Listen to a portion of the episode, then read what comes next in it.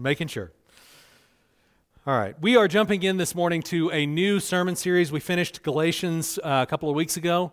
I will just warning, fair warning in advance, this is going to end up feeling probably a little bit different from what we've done in the past. If you have your Bible with you, turn to Deuteronomy chapter five. If you're using the Bible under the seat in front of you, that'll be on page, let me make sure I get it right, page one ninety.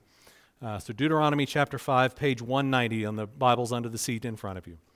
So I've mentioned before, I try to alternate between New and Old Testaments uh, to make sure we, we hear the full scope of God's Word, uh, the whole of God's Word. So having just finished Galatians, we're going to be in the Old Testament for a little while.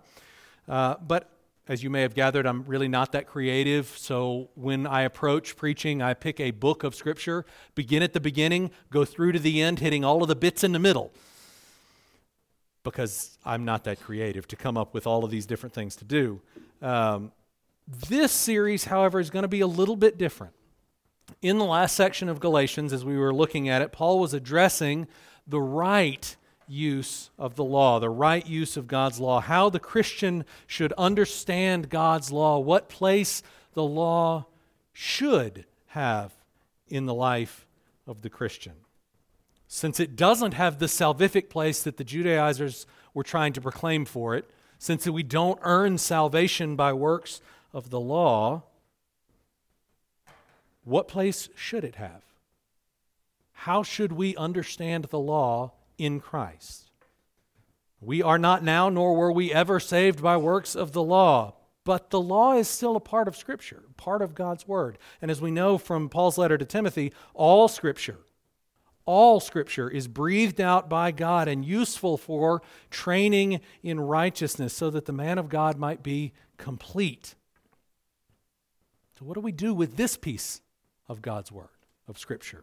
We're going to spend some time over the next few months looking at the law of God, particularly at the Ten Commandments, the summary there of God's law, studying the owner's manual for life, if you will.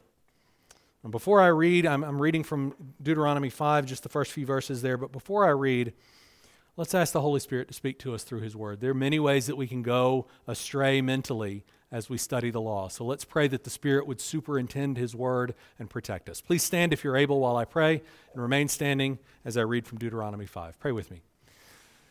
Lord Jesus, we come to Your Word because only in it do we find Your truth. And yet our hearts are so perverse that we will twist Your truth into a pretzel to make it mean what we want it to mean. So Father, Son, and Spirit, we pray that You would restrain our sin this morning, that You would communicate Your truth to us unfiltered, unadulterated, untwisted, that we might see Your glory, worship You, and live in response to what You have done. Pour out Your Spirit on us, that w- this word that we read and preach, that this would be glorifying to You alone. We pray it in Jesus' name. Amen. Amen. As I said, I'm reading th- from Deuteronomy five. I'm actually going to read all the way through the end of the commandments, but we're going to focus on the first six verses here. So this is God's Word. Moses summoned all Israel and said to them, "Hear, O Israel, the statutes, the rules that I speak in your hearing today. You shall learn them and be careful to do them. The Lord our God made a covenant with us in Horeb. Not with our fathers did the Lord make this covenant, but with us, all of us who are here alive today. The Lord spoke with you face to face at the mountain, out of the midst of the fire. While I stood between the Lord and you at that time to declare to you the word of the Lord, for you were afraid because of the fire, and you did not go up into the mountain. He said, I am the Lord your God, who brought you out of the land of Egypt, out of the house of slavery." And then the commandments. "You shall have no other gods before me. You shall not make for yourself a carved image or any likeness of anything that is in heaven above, or that is in the earth beneath, or that is in the water under the earth. You shall not bow down to them or serve them, for I, the Lord your God, am a jealous God, visiting the iniquity of the fathers on the children to the third and fourth generation of those who hate me, but showing steadfast love to the thousandth generation of those who love me and keep my commandments. You shall not take the name of the Lord your God in vain, for the Lord will not hold him guiltless who takes his name in vain. Observe the Sabbath day to keep it holy as the Lord your God commanded you. Six days you shall labor and do all your work, but the seventh day is a Sabbath to the Lord your God. On it you shall not do any work, you or your son or your daughter or your male servant or your female servant or your ox or your donkey or any of your livestock or even the sojourner who is within your gates, that your male servant and your female servant may rest as well as you. You shall remember that you were a slave in the land of Egypt, and the Lord your God brought you out from there with a mighty hand and an outstretched arm. Therefore the Lord your God commanded you to keep the Sabbath day. Honor your father and your mother as the Lord God your God commanded you, that your days may be long and that it may go well with you in the land that the Lord your God is giving you. You shall not murder. You shall not commit adultery. You shall not steal. You shall not bear false witness against your neighbor. You shall not covet your neighbor's wife. You shall not desire your neighbor's house, his field, his male servant, his female servant, his ox, his donkey, or anything else that is your neighbor's. This is the word of the Lord. The grass withers, the flowers fade, but the word of our God stands forever. Amen. Be seated. Excuse me. On July twenty-fourth, twenty thirteen, a train carrying two hundred eighteen people in eight carriages derailed in northwestern Spain, killing seventy-nine people and hospitalizing another sixty-six. Shortly after the wreck, the driver, a man named Garzon, uh, told officials, "I can't explain it. I still don't understand how I didn't see. I just don't know." He said the journey was going fine until the train hit a curve. At that point, Garzon said to himself, "Oh no, the curve, the curve, the curve. I'm not going to make it."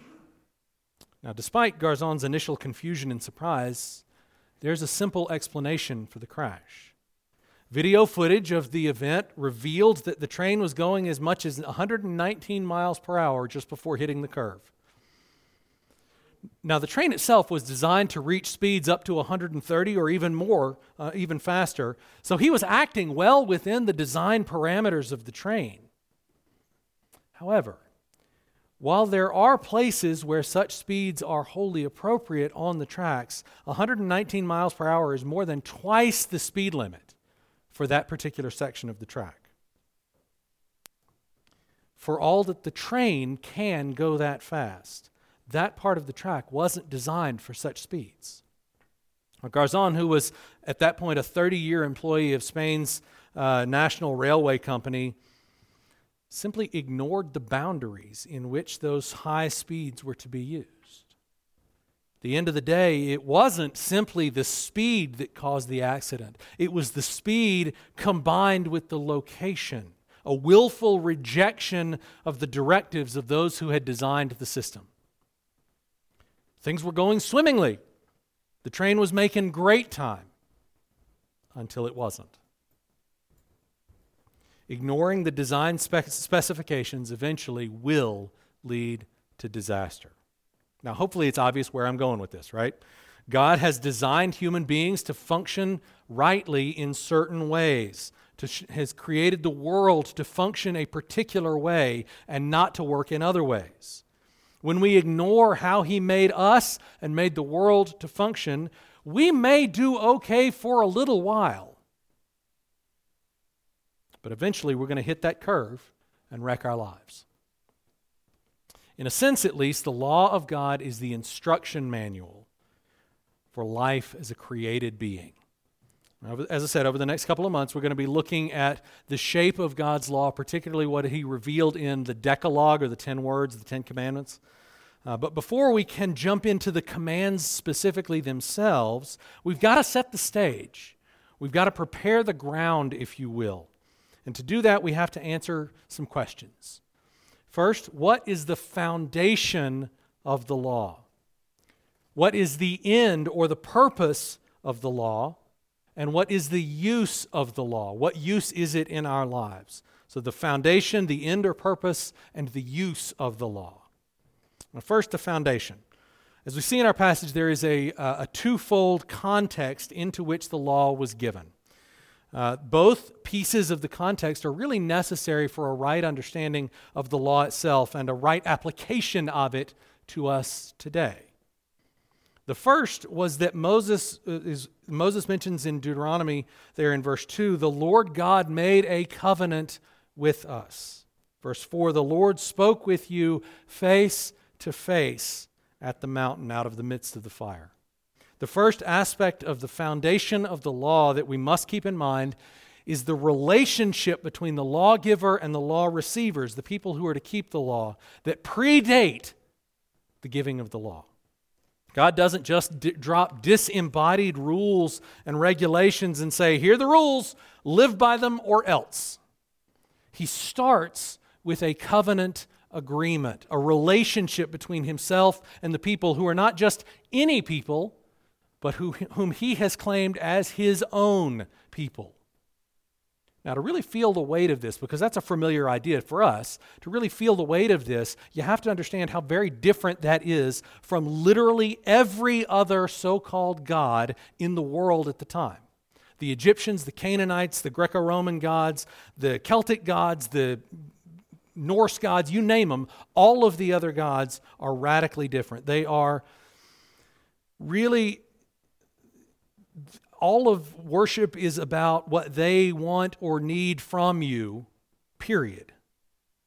They are capricious, given to suddenly and unaccountably changing themselves, changing their mood or behavior with no warning and no rationality to it.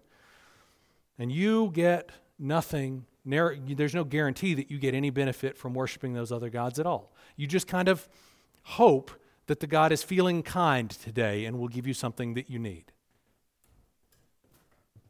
If you're, if you're very lucky. Into that context, Yahweh, the Lord our God, makes a covenant agreement with his people, enters into an agreement to care for them, to bless them, to provide for their needs, not for them to provide for his needs. And in fact, later, when the Israelites, centuries later, when the Israelites gets confused about what all those sacrifices are for, because they're used to the context of those other gods where the sacrifices were food for the gods, God is very clear that he doesn't want or need anything from them. I think this is Psalm fifty. He basically says, if I were hungry, I wouldn't tell you about it. I own everything there is. I don't need anything from you. Far from being a way for us to provide for God, the very structure of the covenant describes his action for us, completely turning on its head their expectations. That seems a strange way to talk about the law, right? Which is very obviously about what we do and what we don't do, right? It's, it's commands. So how does this fit together? What we need to see is this. We have to see what happens first. Before the commands, what happens? What comes about to prompt the commands? Grammatically, because, you know, I'm a nerd and can't help myself. Grammatically, this would be stated as the indicative precedes the imperative. That is, the statement of fact about who God is comes before the command, the imperative, telling us what to do. In fact, the statement of fact comes before and is the basis of the command. God always acts first. God always acts first. Look at verse six. I am the Lord your God who brought you out of the land of Egypt, out of the house of slavery. God did that, not as the result of Israel's law-keeping, but of his own unprompted choice. Indeed, how could it be of Israel's law-keeping? The law hadn't even been given yet. They didn't even have the law to keep when God said, I will redeem you from Egypt. You are my people, and I will redeem you from slavery. God always acts first, and then we respond to his graceful, gracious and merciful action. The right response being laid out in what we call the law. Now, this is an important thing for us to see because it's so easy for us to get them backwards, to put the cart in front of the horse, as if the caboose could somehow pull the, the train engine. Now, it seems clear to us as we read the books of the law, Exodus and Deuteronomy, and particularly Leviticus, it seems obvious that the law was designed to cope with the problem of the sinfulness of humans. God is holy, we are not, and that's a problem. Because God is holy, he cannot be even be in the presence of sin without destroying it, so he gave his people the law so that they could be made right before him, so that they could be justified. And when they broke some aspect of it, there were sacrifices laid out that would restore them to a right relationship with God. But the people of God didn't do a very good job keeping the law, and so they were under condemnation really a whole lot of the time. Even got kicked out of the land at one point. And then Jesus comes along and offered a different way to God, the way of grace. For the Jews, the original people of God, of course, the law remains a sufficient means to, for being right about God, and then there will come a time when they will avail themselves of it. For us as Gentiles, we have Christ, a completely separate path. Thus the law, and indeed the whole Old Testament, we think, is really of only passing interest to us. After all, that's how God will bring the Jews to faith. We have Jesus. We are not under law, but under grace. That's how we think. Indeed, for the better part of the last one hundred or one hundred fifty years, this has been the most common understanding of the New and Old Testament, but it is fundamentally in error. It is fundamentally wrong. It is a terrible misconception of reality. The law, powerless as it is to change the human heart, is incapable about, of bringing about true restoration in anyone. Period. It is incapable of bringing salvation to anyone who has inherited sin or who has themselves sinned. That's everyone, just F Y I. Jew or Gentile alike, the law cannot make you right with God, no matter how hard you work to live it out. Cannot do it. But we nevertheless persist. We insist on seeing it as a means of making ourselves right by our effort, by our work to keep the law, making ourselves right with God. Because we miss that God acts first. We take the commandments and rip them out of their context as if they were just disembodied and didn't, you know, perfectly contextless commands. We miss the fact that God acts first and that the law is the response to his saving action. When God states in verse six, as he does in Exodus twenty-two, the other enumeration of the law, when God states that he brought Israel out of Egypt and out of slavery, it is a statement about his own character. The whole of the Exodus and wilderness wanderings of Israel is summarized in this one sentence, in this one description of who God is and how he interacts with his people. The statement of God's care for his people is the basis for the whole law. This is who I am, God says. Therefore, here's how you respond for to what I have done for you.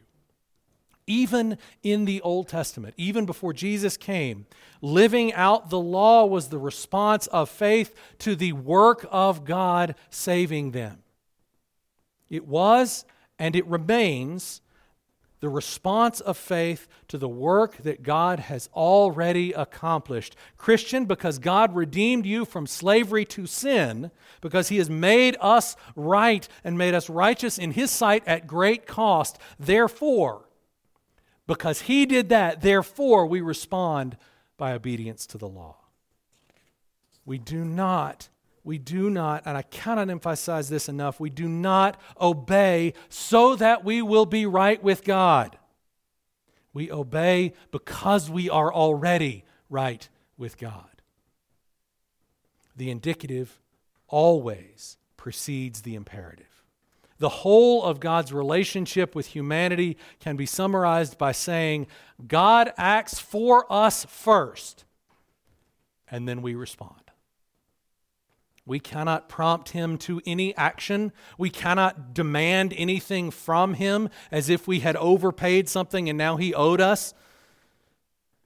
Instead, we respond to what he has done. We respond to what he has accomplished for us and in us. It is a response of joy to his completed action on the cross. Not a means of twisting God's arm to get him to do what I think is best or what I want him to do. It is not some sort of cosmic point system whereby you accrue some Christian points by doing the right things and maybe lose Christian points when you do the wrong things, and the goal is just to have more points when you die than you've lost, and then, you know, he who has the most points. No. The minimum necessary, if you're going to live by the law, the minimum necessary is all the points.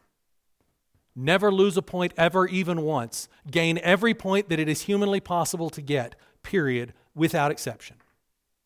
That's the standard. It's perfection. We must understand the law as a response to the reality of Christ's purchase of eternity for us, at great cost to him and no cost to us. Not the cause of that. Okay, so that leaves us with a question. If being made right with God is what prompts our obedience to the law, as, as opposed to it being made right being the result of our obedience to the law, what then is the purpose? What is the end goal that we're aiming at of the law? What goal is aimed at by giving us the law? And I think it's twofold. The first should be obvious. It is the primary reason that God does anything. If if the question is asked at any point, anywhere, any anytime in Scripture or elsewhere, why did God do this? The first answer should always be to glorify himself. That is God's first purpose in everything always, period. The first purpose for which God does anything is to demonstrate his own glory. The law itself, and particularly the moral law, the Ten Commandments, is a summary of the character of God. As such, those commandments reveal the glory of the God who defines these traits. And they prompt us to glorify him, to worship him because of those characteristics. These specific laws are not random or chosen out of left field just for the sake of having a law. They summarize the character and nature of God himself. When God commands us, do not commit adultery, he is, in that moment, telling us that his character is faithfulness to his bride, that he will not throw her over in favor of an- another, a younger or a prettier or whatever, that God will be faithful to his bride no matter what she does, and praise the Lord for it. When God commands us, do not bear false witness, he tells us that he defines truth, that truth defines him, that he is truth, and in him is no falseness at all, that he is trustworthy, that all he tells us is true. In his being, he is the definition of goodness and of righteousness. In studying and obeying his commands in response to his faithfulness, we learn more about who he is, about his character. And as we learn more about him and see his character more clearly, we are made more like him, made more in his likeness. And here's where we get tend to get a little confused and start to run off the rails a little bit, so pay attention, listen close. Being made right with God, being made righteous, prompts us or drives our obedience. But our obedience results in our holiness. Now that seems like a circle, circular logic there, doesn't it? Being made right with God prompts our obedience. Our obedience results in holiness. That's confusing. Let me maybe say that another way. Say the same thing another way. Justification prompts our obedience. Our obedience is the substance of our sanctification. Justification, which is the act of God, a declaration by him that we as Christians are just, are right in his sight, a legal declaration. Our justification prompts, drives our obedience. Our obedience is itself the substance of our sanctification, the motivating force for our obedience, which is itself the substance of our sanctification. Now, before you get the pitchforks out, because I know some of you are, you know, looking at me a little sideways. Don't hear what I'm not saying. I've said it before, quoting the Shorter Catechism, sanctification is the work of God's free grace, whereby we are renewed in the whole man after the image of God and are enabled more and more to die to sin and live to righteousness. There is a sense in which sanctification is wholly and completely a work of the Spirit of God, applying grace to us to make us more and more in His own image. It is His work in us. But where do we find the image of God, the character of God laid out? It is in the law, in the commandments. This is where His law is made plain. His com- His character, excuse me, is made plain. The more He works in us to apply the grace purchased on the cross for us, the more our lives will be characterized by His character. The more our lives will be shaped by His law. Sanctification is the process of becoming in reality what you were declared to be in justification. Justification is a legal declaration, once and done. The judge before whom all must stand has said, I find you righteous. But the reality is our lives don't match that declaration. And so we spend the rest of the time of our entire lives from the point where we have that declaration made over us until we go to be with Him or He returns, growing in righteousness, becoming more and more righteous as He declared us to be. That is the process of sanctification. It is His work and it is our work at the same time, depending on what angle you're looking at it from. The more you obey, the more you bear His image more clearly. As you bear His image more clearly, He will receive greater glory, transforming one who was a rebel, one who hated God and everything about Him, that's, you know, us, excluding nobody. He transforms that rebel into one who is a son, who is more and more perfectly reflecting the glorious goodness of our God, the image of our Savior.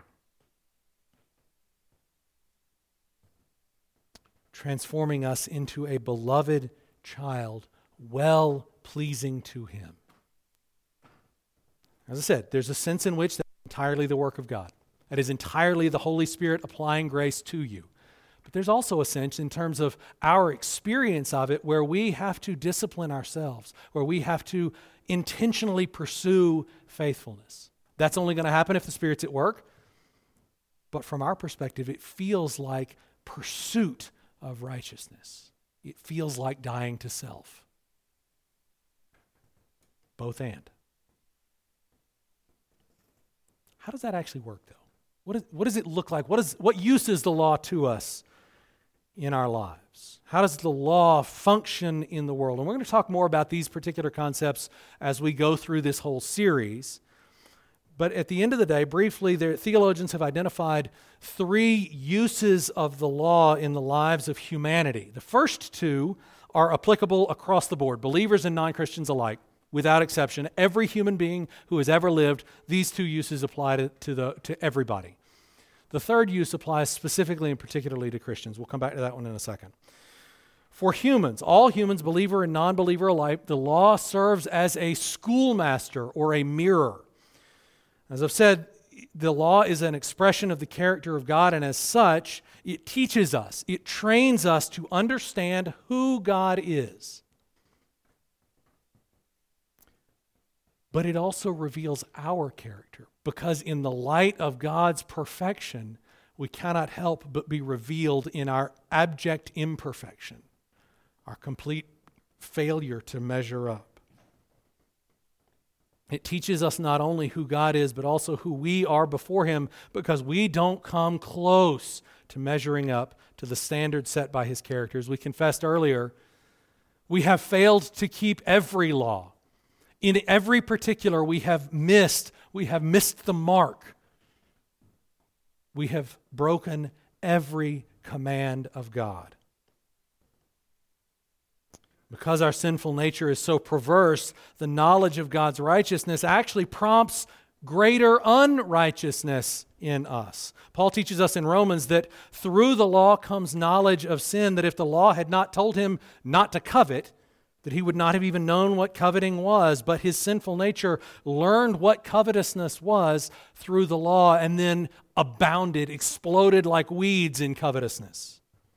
Now, we're familiar with that response, or at least I am. Maybe it's just me. But when I'm told not to do something, what happens? You want me not to do that? Fine, I'm going to do it twice as hard. Again, maybe that's just me.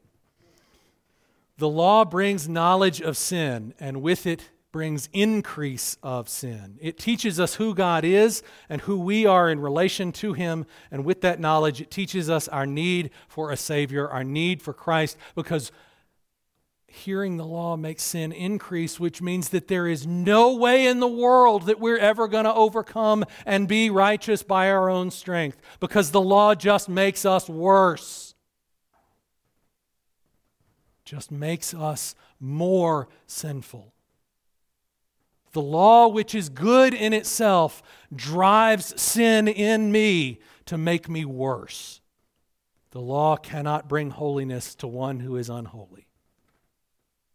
And so I desperately need a Savior. I need Christ to die in my place on the cross, to purge all of my sin. I need Christ to live perfectly for me, to impute to me His perfect record of righteousness, which I could never get close to.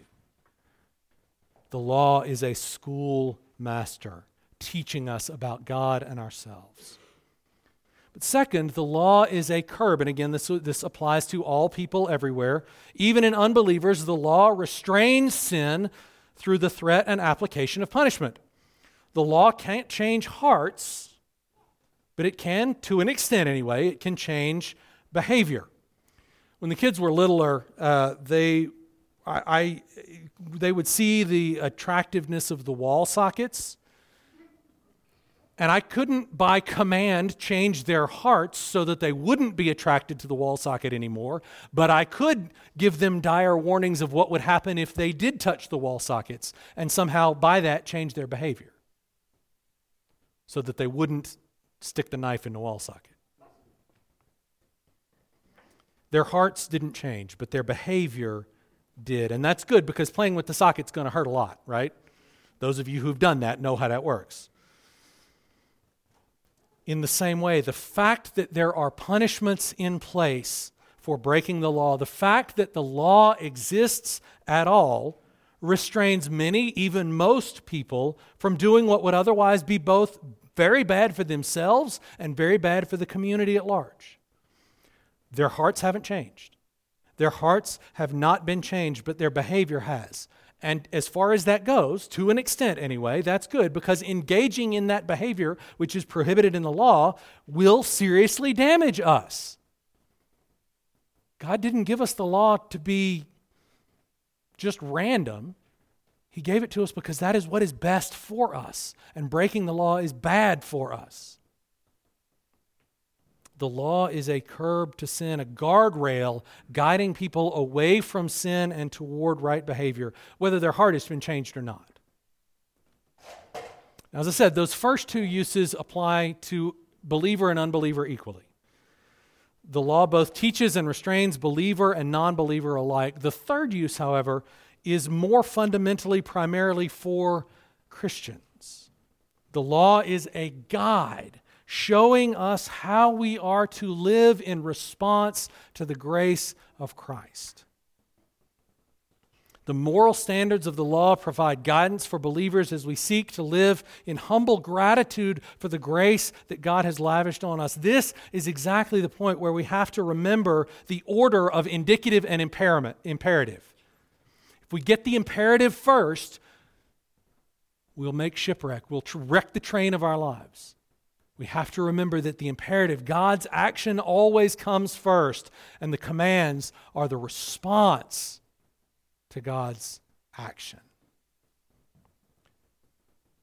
Christ died in our place on the cross. He lived a perfect life that we couldn't live. We have been given these magnificent, glorious, gracious realities as Christians. We respond by seeking to please the Lord in obeying his law, in living out the precepts of his character enumerated in the law. The indicative always precedes the imper- imperative. The statement always comes before the command. And because it, it does, we can see that the law is fundamentally a response to what God has already done for us. It is the response of the person redeemed by the blood of Christ who longs to please her faithful Savior. Not so that God will love her. Of course not. Indeed, he has already demonstrated his love for us in the most conclusive way possible. Instead, we long to please our Savior not so that he will love us, but because he already does. This is why the psalmist can lavish praise on the law. Psalm one nineteen, if you don't know already, Psalm one nineteen is the longest psalm and it's not close.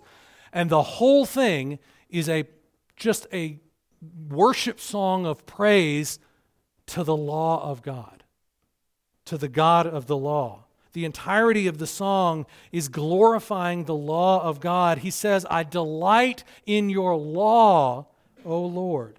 And a heart that delights in the law is only possible when we see the merciful and gracious heart of God behind it and filling it. Because delighting in him, as we delight in the Lord, we also delight in the law that he has given for our good, the law which clearly lays out his own character.